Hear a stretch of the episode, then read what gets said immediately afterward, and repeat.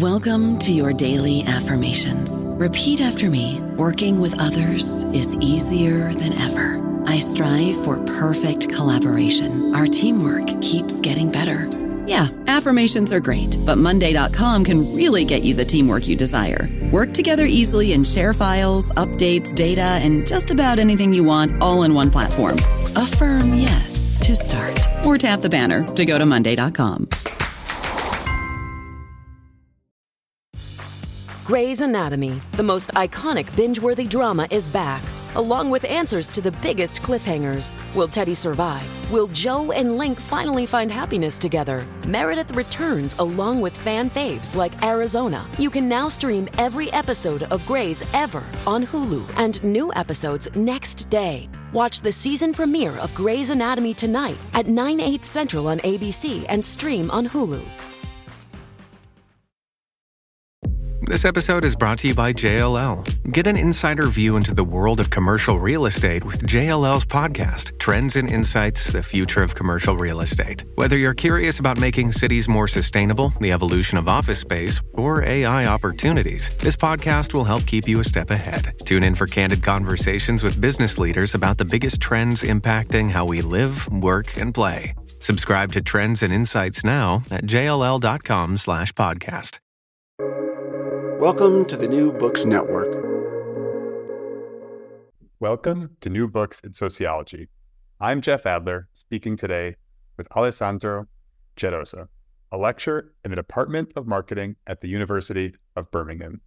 We are speaking today about Alessandro's new book, The Hipster Economy Taste and Authenticity in Late Modern Capitalism, published by UCL Press on January 23, 2024 with an open access PDF version available on the web now. In the book, Alessandro sheds light on what the current popularity of craft products, be it cocktail bars, taco trucks, or craft breweries, tell us about the modern world.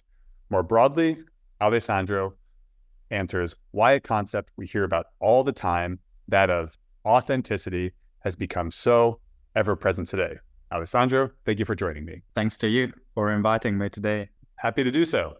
So, to start, tell us what is, broadly speaking, the hipster economy and why did you decide to study it? Okay, I may have an answer to this. Let's hear it. It's the title of the book. Thank you. Uh, well, with hipster economy, I refer to the urban economy of small and independent businesses, uh, typically bars and restaurants but also corner shops that base themselves on a specific aesthetic and spe- the idea of offering to consumers a specific consuming experience. They cannot be distinguished just by being a different category because they, you know, from a pure retailing point of view, they are still bars or restaurants, but you can all, but you can uh, naturally distinguish it when you look at them. No? And this is how I started to use the hipster label in my research, because basically I needed a term to say, you know, to refer to these kind of businesses which clearly distinguish themselves from the mass of other businesses for having a specific authentic aesthetic, the idea of offering a unique consumption experience, which was distinctive and authentic, but it didn't have a name. And so that's why I started to use colloquially the term, oh, yes, you see the kind of hipster businesses. And then everyone will tell me, oh, yes, sure, like this. And maybe I had interviewed that businessman week before. No? So these are this is the hipster economy, the ensemble of these businesses that are now become ubiquitous in what we usually consider the coolest neighborhoods of basically any, I could say, middle or large city in the global north, especially, but also beyond the global north. More in general, and more broadly speaking, the hipster economy is a paradigm in consumption which influences not just urban retailing but also, for example, the products that we see uh, are being sold on the shelves of the supermarket, where all the products try to disguise themselves as craft, even if they're not.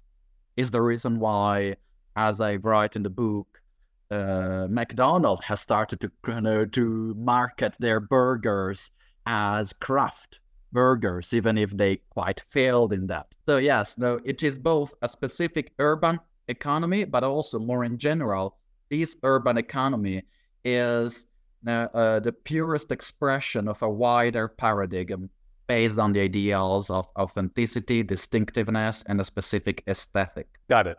And you know, I completely agree that anyone who's in any urban area will know what you're talking about, whether it's yeah, the cool craft brewer people meet, the cool cocktail bar with where every single cocktail has a little name for itself, a little story, um, and usually a certain aesthetic that the staff tend to wear.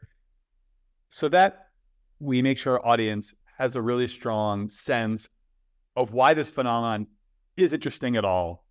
Can you describe what you call the hipster paradox? I think this really gets to why the other you, the utter ubiquity of this notion of the hipster authenticity yes. is so interesting. Yes, I mentioned in the first page of the book that at the beginning of my PhD, I was quite scared you know, to become you know, the sociologist of uh, gourmet burgers or of a street food. You know, my interest was in analyzing, you know, contemporary capitalist transformations.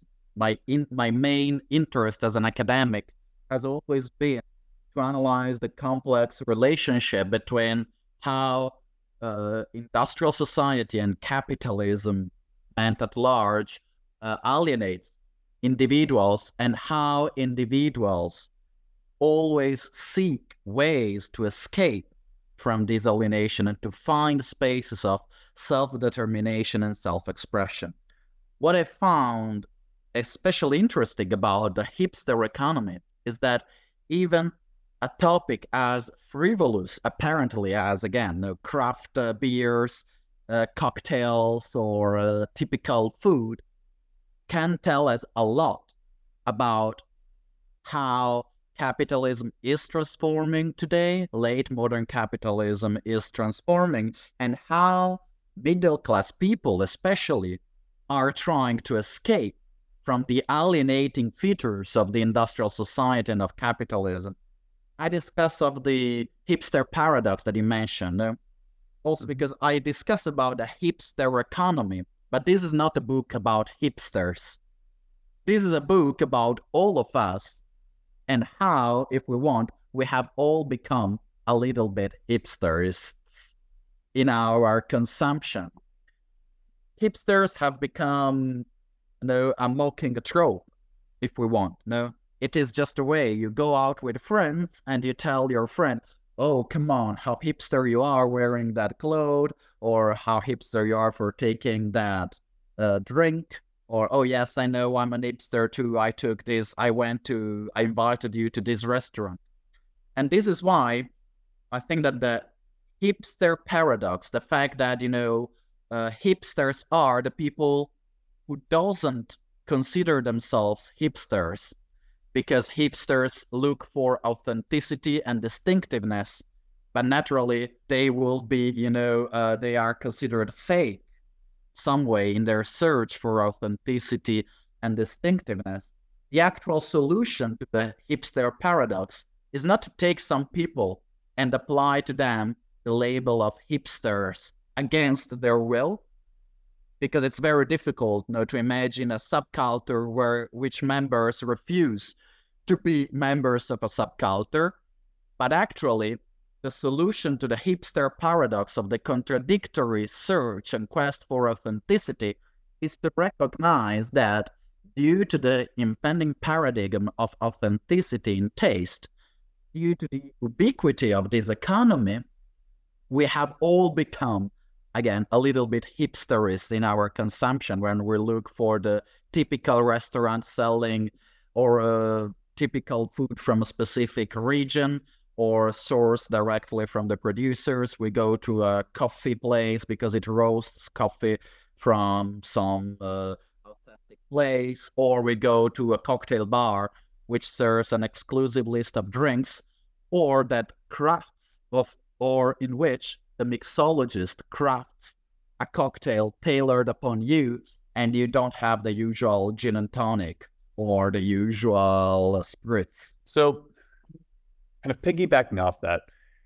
you mentioned that we are all kind of, we are all a little bit hipster because, broadly speaking, we're looking to have a feeling of community against alienation. Use the word alienation. And one thing I like so much about the book was that, you know, I think we all know it's easy to sort of parody the hipster, show Portlandia, the entire joke of the show is parodying hipsters, but your book has a, has a more sympathetic and inquisitive tone. And so I'd love if you could talk about where does this, what is this sense of alienation?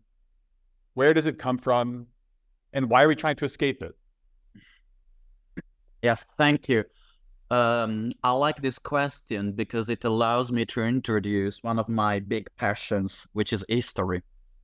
Here, personal, uh, brief personal note. I am a sociologist, but I probably always wanted to be a historian in my life. So I put history and historical analysis in everything I do. And I think it's always valuable to gain historical depth and have uh, what I call in the book taking that from uh, uh, Fernand Braudel, longue durée vision of history, because it allows you to see how history repeats itself. What we think is absolutely new has actually very deep roots.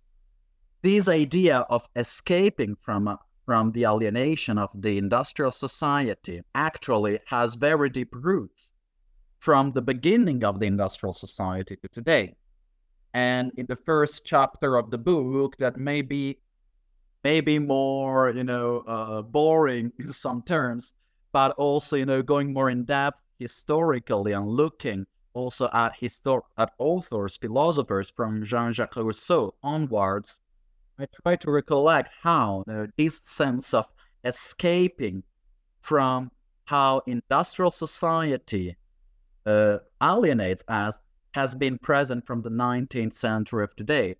And I think that one of the very valuable aspects that the hipster economy tells us, being it the last iteration uh, of the attempt by mainly the middle class to escape from the alienation of capitalism and industrial life, is that despite capitalism in the last 50 years has desperately tried to convince individuals that we live in a post industrial society. And here I'm using post industrial uh, in a specific sense, no, meaning that we live in a society that has overcome the main uh, dangers and negative externalities of Fordism and industrialism. So, uh, pollution, work exploitation, dullness of leisure and of consumption. We actually still much live in an industrial society, just different. And the fact that this hipster economy, the idea of having authentic consum- consumption experiences has become so, so ubiquitous is you know is the best proof that actually people are still looking for ways to find some self-expression and self-determination and pleasure in the interstices of the capitalist system. There's a lot there that I can unpack from, you know, I, I love stuff about Rousseau, but what I want to really point out is one thing that came out of your answer as well as in the book is that there's this sort of almost contradiction or paradox in that, yes, we all know how much modern, especially tech companies, have this ethos of we promote work-life balance. We understand you don't you're you're a person, not just a worker. And so you know, they do purport to have this sort of more humane yeah, ethos, working model, but in reality, they're still beholden to shareholder value. It's still a capitalist society. But you also talk about in the book how, in many ways, it is different. And that, insofar as hipsters are sort of, obje- of objecting to industrial society, in many ways, that doesn't apply to modern times. So, what I'm asking is, in what ways is our modern economic system the same as industrial society and how is it different? Wow, this is a big and difficult question. but thank you for it. I like it a lot. I mean, it is the same because again, I think we still live in an industrial society where again, more a lot of the claims of uh, artisanal food and typical food actual come from large corporations and large companies that are exploiting this trend. That because, again, the last 50 years, what has also happened is that capitalism has appropriated the ideal, has tried to appropriate the ideal of authenticity and of distinctiveness of life experiences.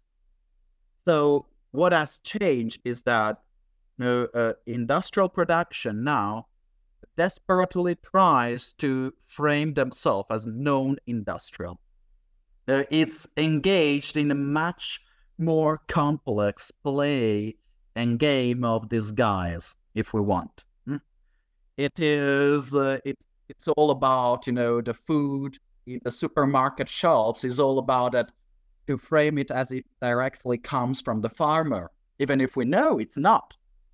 And consumers are not stupid. Individuals are not stupid. We know that actually, despite the picture of the cow on the butter, for example, now there is an incredibly long logistic chain and production chain. But still, some way, uh, we we uh, companies know that that symbolic imaginary, what in the book I call a neocraft imaginary, is very valuable to be put at use.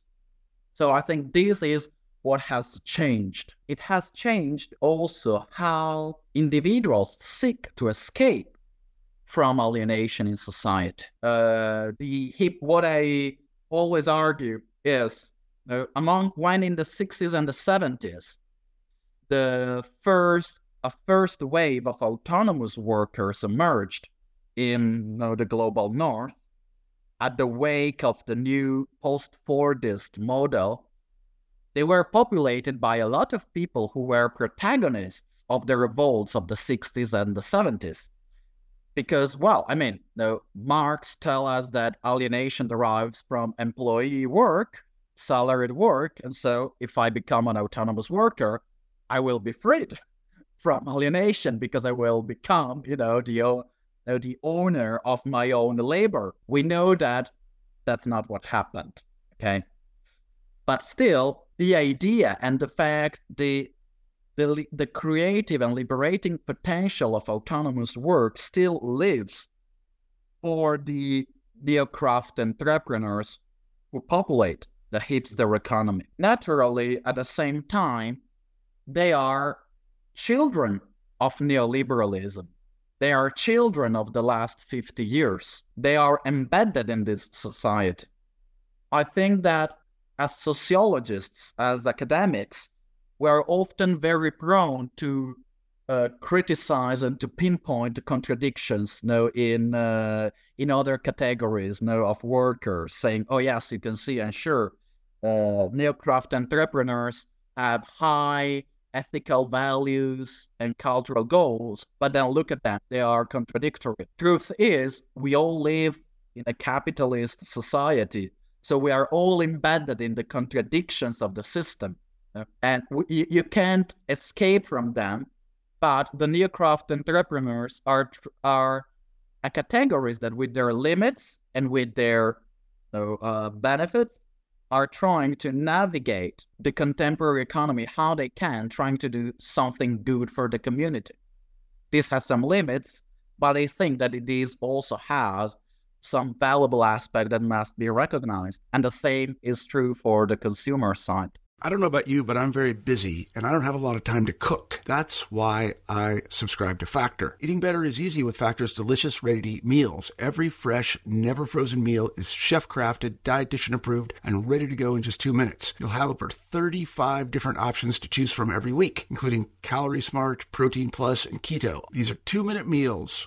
Factor meals are ready to eat and heat, so there's no prepping, cooking, or cleanup needed. They're flexible for your schedule Get as much or as little as you need by choosing your meals every week. Factor is the perfect solution if you're looking for fast, premium options with no cooking required. Sign up and save. We've done the math, and this is important. Factor is less expensive than takeout, and every meal is dietitian approved to be nutritious and delicious. Head to factormeals.com slash NBN50 and use code NBN50 to get 50% off. That's code NBN50 at factormeals.com slash NBN50 to get 50% off.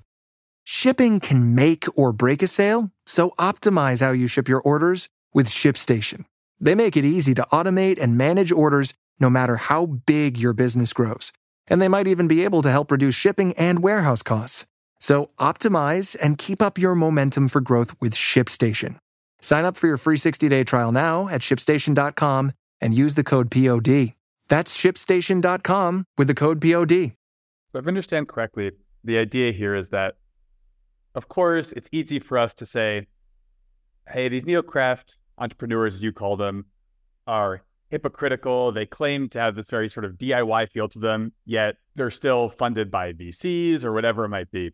Um, but we can understand that they're, they're doing what they can within the constraints of the economic environment that we live in. Did you? Great. Yes. So yes.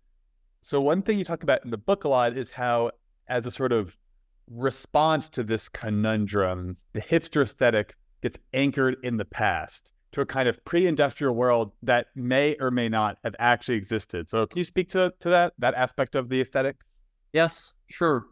And again, what is interesting is that this anchoring in the past is something common to the hipster economy today, as it is common to the arts and crafts movement between the 19th and the 28th century, and also to Jean-Jacques Rousseau idea you know, of the savage uh, one century before. So again, we see the continuities and the, how history repeats itself in new ways. How it is anchored in the past, the hipster economy, because basically uh, Professor Chris Land, which is, has been among the first to discuss neocraft industries, has called it a movement back to the future. Now, uh, it, basically, it uses the idea or the imaginary of a mythicized pre-industrial past made of, you know, still untouched by the alienation of industrial society, and uh, so made of uh, authentic and genuine social relations, for example, at the urban level, but also of food that actually tasted like food, food that was actually tasty, uh, old uh, typical productions, you know, before industrial uh, production uh, homogenized uh, the production of uh, raw materials.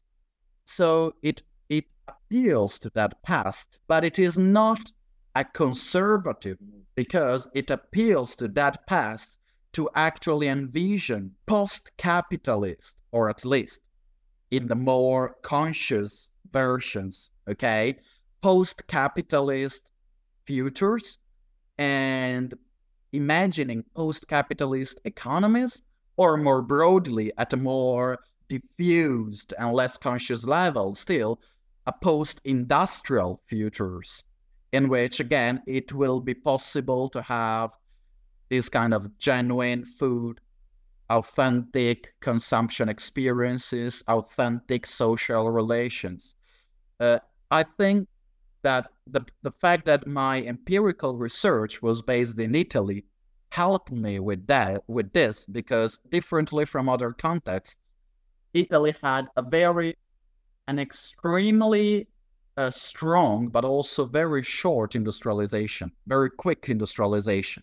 Now, in the 30s, Italy was still a mainly agrarian you know, uh, country, and in the 50s and 60s and 70s, it quickly became, in 30 years, a full industrial uh, society and a full industrial country.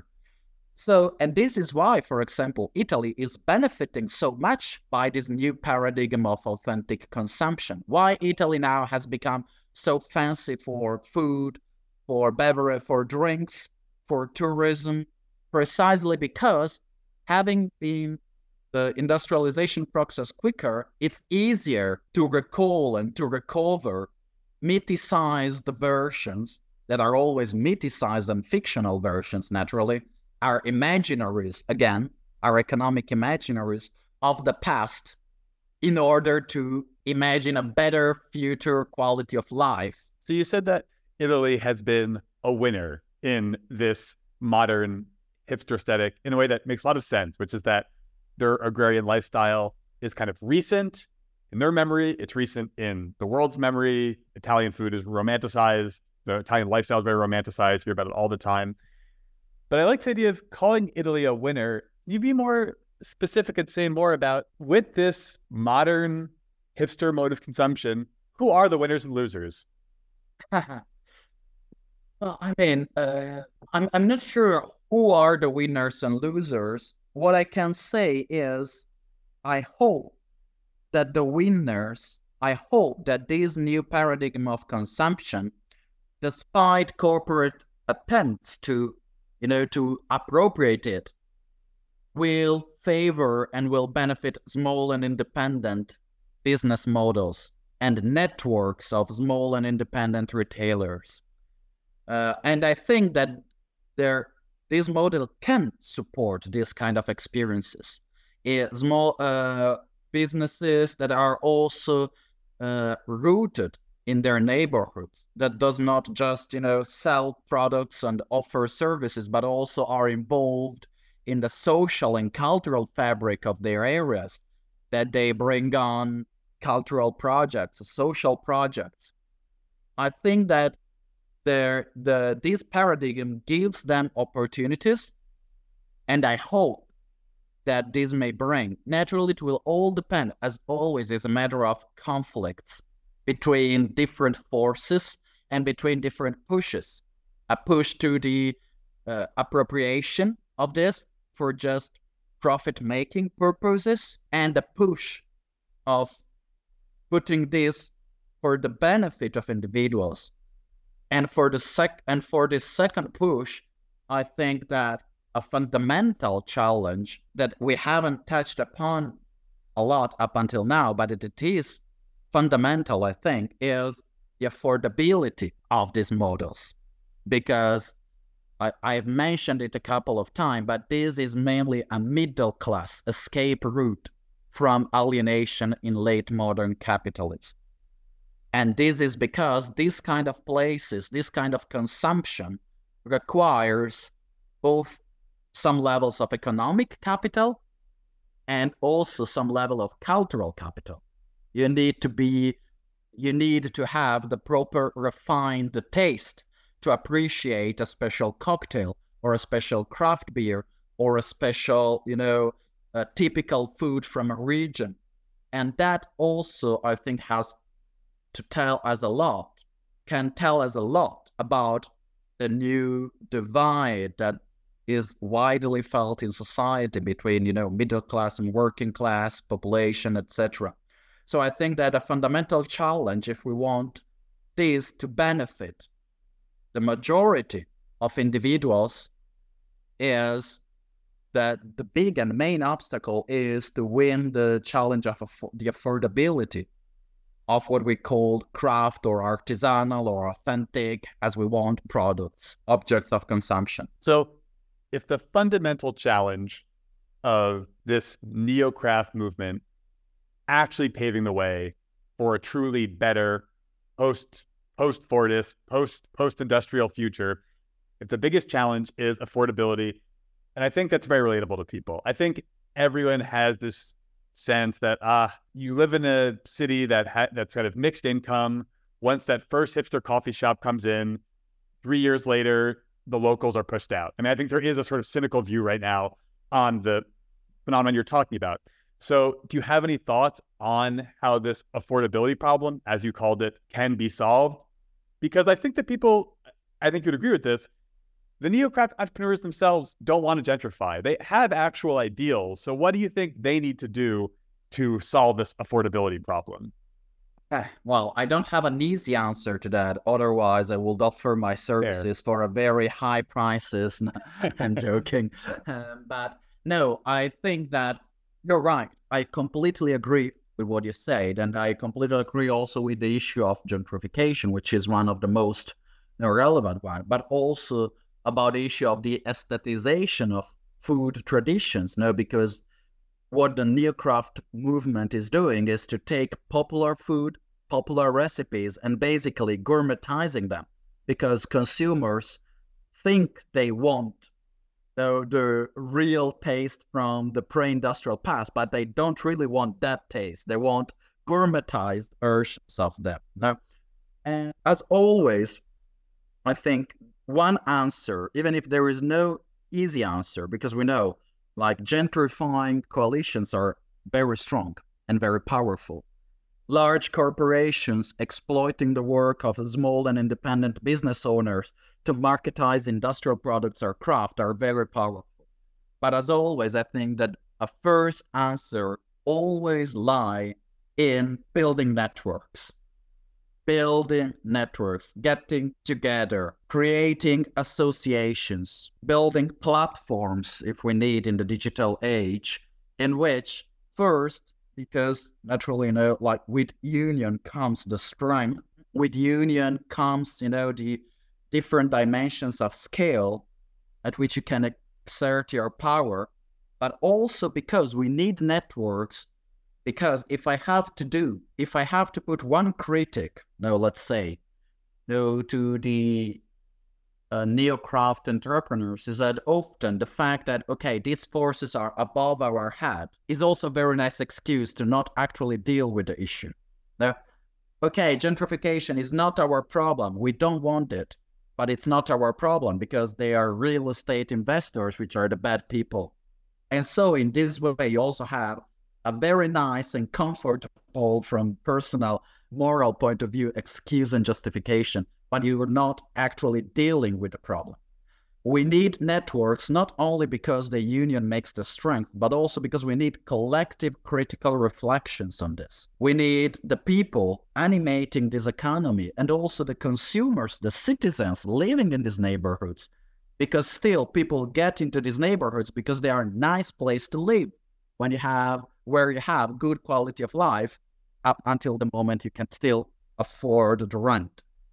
And so, yes, we need a lot of collective reflections, collective discussions about how can we keep these and make these more affordable. I love that. And I love what you said about how people are going to have to do the, the admittedly hard work of not of not saying, hey, look, it's the landlord's fault. not my fault. It's the VC's fault. I, it's a it's a great.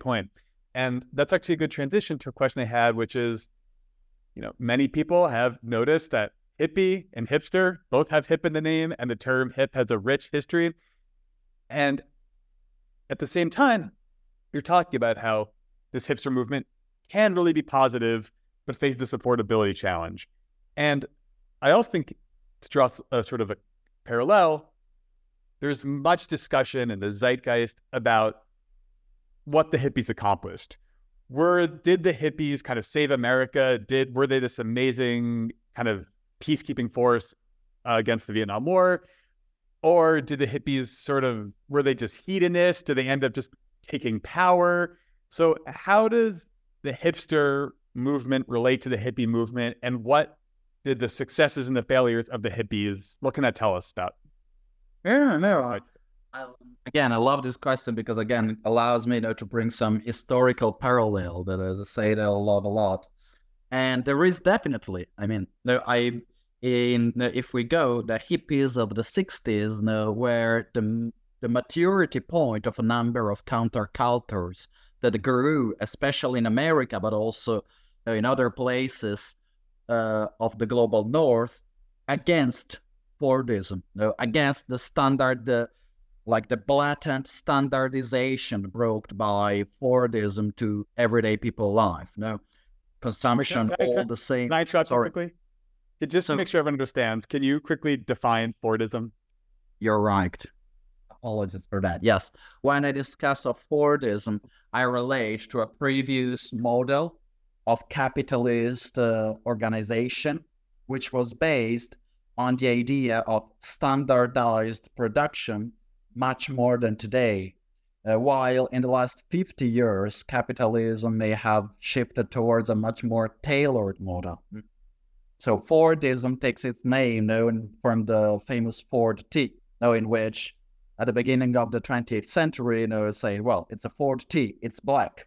That's it. You don't need no specific, you need no, uh, no personalization on that. And in the 50s and the 60s were the effects of standardized production and a standardized society, also from a working, consumption, from all the points of view, become more and more apparent. These countercultures came, and then a hippies movement came. And the fact is, uh, the hippies signaled, had the benefit of signaling that, you know, that was unbearable that couldn't be uh, sustained anymore. And it's not casual the fact that this was a real white was a global movement. In the US, you had the hippies that was more cultural. In Italy and Europe, you had more political movements. You know, young people getting political into the streets. Sometimes, unfortunately, no, also in you know with armed struggle, but also you know, in alliances with workers' movement. You had the same revolt in the East under Soviet Union, because even if Soviet Union was outside, you know, cap the capitalist world, it was still a very much industrialized and Fordist society and standardized society. And they signaled that that was not bearable anymore. And what has and the and then you had the hippies, and then you had you know uh, the bobos in you know in the eighties that were more these yuppies, you know, and then you had the indies, and you had you you always had new generations of uh, countercultures or subcultures signaling this and signaling their uh, that the necessity of being alternative mm, to that mainstream made of standardization. The fact has been that in the meanwhile, the same capitalist structuring of society has shifted towards the same uh, model of being tailored upon the individual, being personalized and being distinctive and not anymore standardized. So what we have today and what is the big difference between, you know, the the the hipsterist middle class of today and the hippies of the 60s and the 70s is that when today we want to be alternative to the mainstream, we are actually referring, even if we are not always aware of that, uh, to an old paradigm, the one of standardization that has already become quite obsolete. And we are in, instead already part of a new paradigm of being distinctive, authentic, etc., that has also been appropriated by capitalism. Okay, that is an absolutely perfect transition to my last question. So to set the stage, right. I love what you said that in a in a model in a Fordist industrial society where standardization really was the norm, then being counterculture, countercultural, stressing your own uniqueness really was a form of protest, whether you know directly or indirectly. But in the modern era, um, especially with things like Instagram, social media, where actually uniqueness and authenticity are commodified, it can feel almost impossible to be yourself. It can feel almost possible when you say, um, when I'm, I don't know, when I'm posting some piece of art I made on Instagram, when I'm whatever it might be, it can feel like, am I doing this because I'm sort of discovering myself, or am I doing this because I'm trying to commodify my personality? So, as a piece of advice to the listeners, how do you yourself try to stay authentic and unique in the modern world? And to another way to answer the question is, what do you think modern political action looks like in this modern world? Okay. Okay. Yes. I like this again because I think it is. I absolutely agree with you. I have, and again, this is the precisely the outcome of authenticity still being both a powerful tool for appropriation and at the same time a still alive ideal of emancipation. No, and I think this is paramount no, to uh, to understand. Uh, I think that you know, um, I don't think that you know the important thing is to be authentic. No, I think the important thing is again at the opposite. What I think is that being 50 years that capitalism has tried to appropriate this ideal. Today we focused on the consumption aspect, but if we look at the working aspect in corporations, is the same. All the gamification and play thing. And in every aspect of society, it has happened like that. No, uh, it is quite soon, I think, the moment in which the ideal of authenticity as that will lose value. Because what we learn from capitalism history is not only that capitalism is very good at appropriating any protest against it, but that is also extremely good at depleting all these concepts they appropriate of their countercultural, of their radical meanings to make them empty shells. The idea of, again, uh, the parallel to, to, the work field, the idea of having a work that is also a play, a game, was a very powerful idea. Now it has become many times almost a nightmare because, oh no, no, my boss wants me to play at work. Oh God. The same is kind of happening with authenticity in consumption. What I still think remains paramount is what stands behind the ideal of authenticity and that stays true from the beginning of industrial society. The ideal of freedom to self determination, to self expression, and to distinctive life experiences. And I think that political action to again should not much be interested in in purity, in how to reach some pure state, but on how we can build collective spaces, collective safe spaces where we can enjoy these elements and these features, how we can collectively work towards a society in which it is possible to, to self-determine, to self-express yourself in in a way that everyone can, not just a few people. And again, I return to the challenge of affordability. In this way, I think that the small and independent businesses of the hipster economy can be a component of this movement.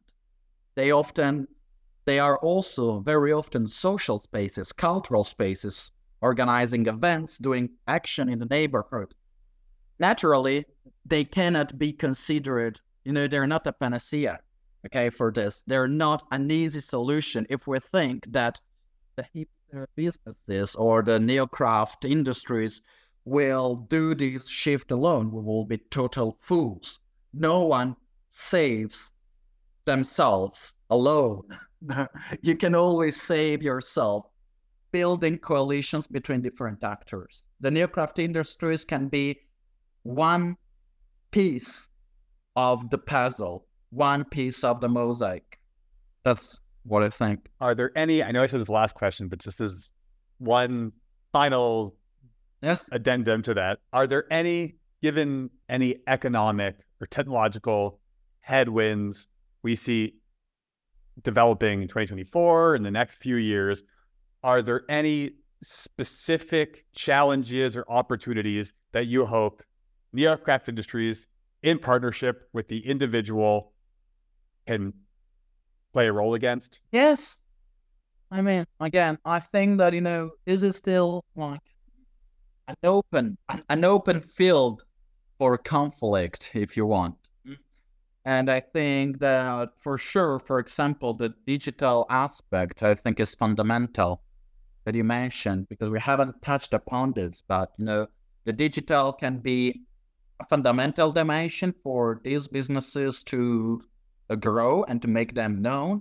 At the same time, can be a multiplier of the aesthetic and commercializing pushes mm, of the of the of, of authenticity because you are forced again as you uh, you before you made the example of Instagram no uh, if you go now on Instagram on the reels or on TikTok with the videos no you will be submerged of you know authentic street food businesses etc showing the food.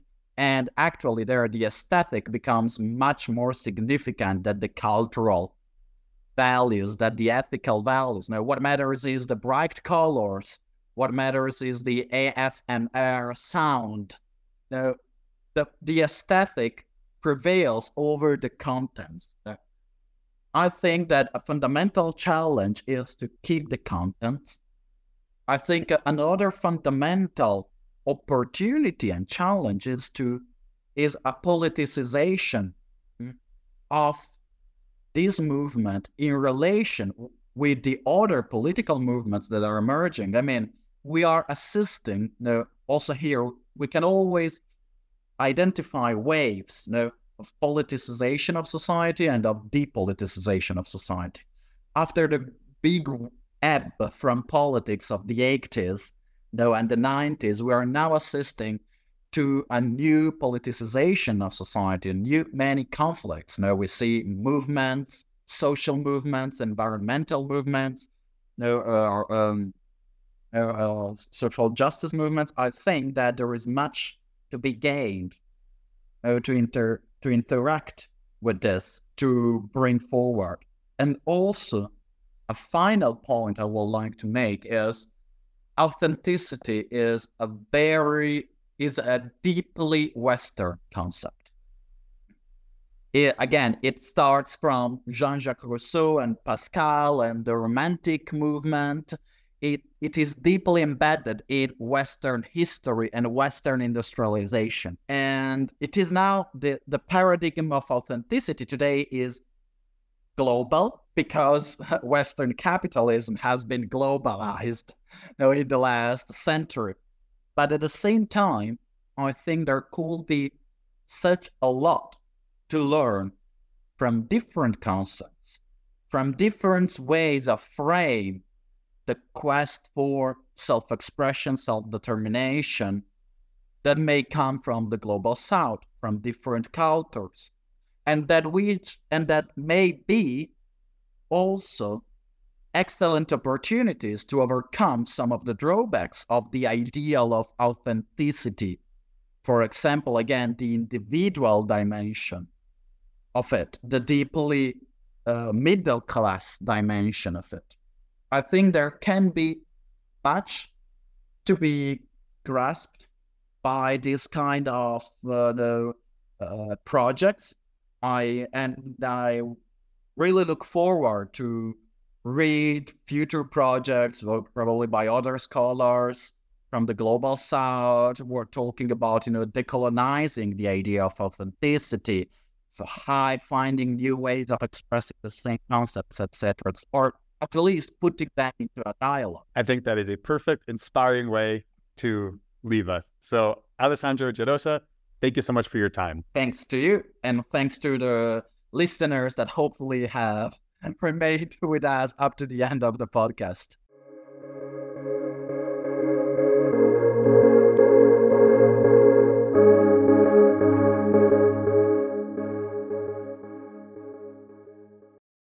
Judy was boring. Hello. Then Judy discovered ChumbaCasino.com. It's my little escape. Now Judy's the life of the party. Oh, baby, Mama's bringing home the bacon. Whoa, take it easy, Judy.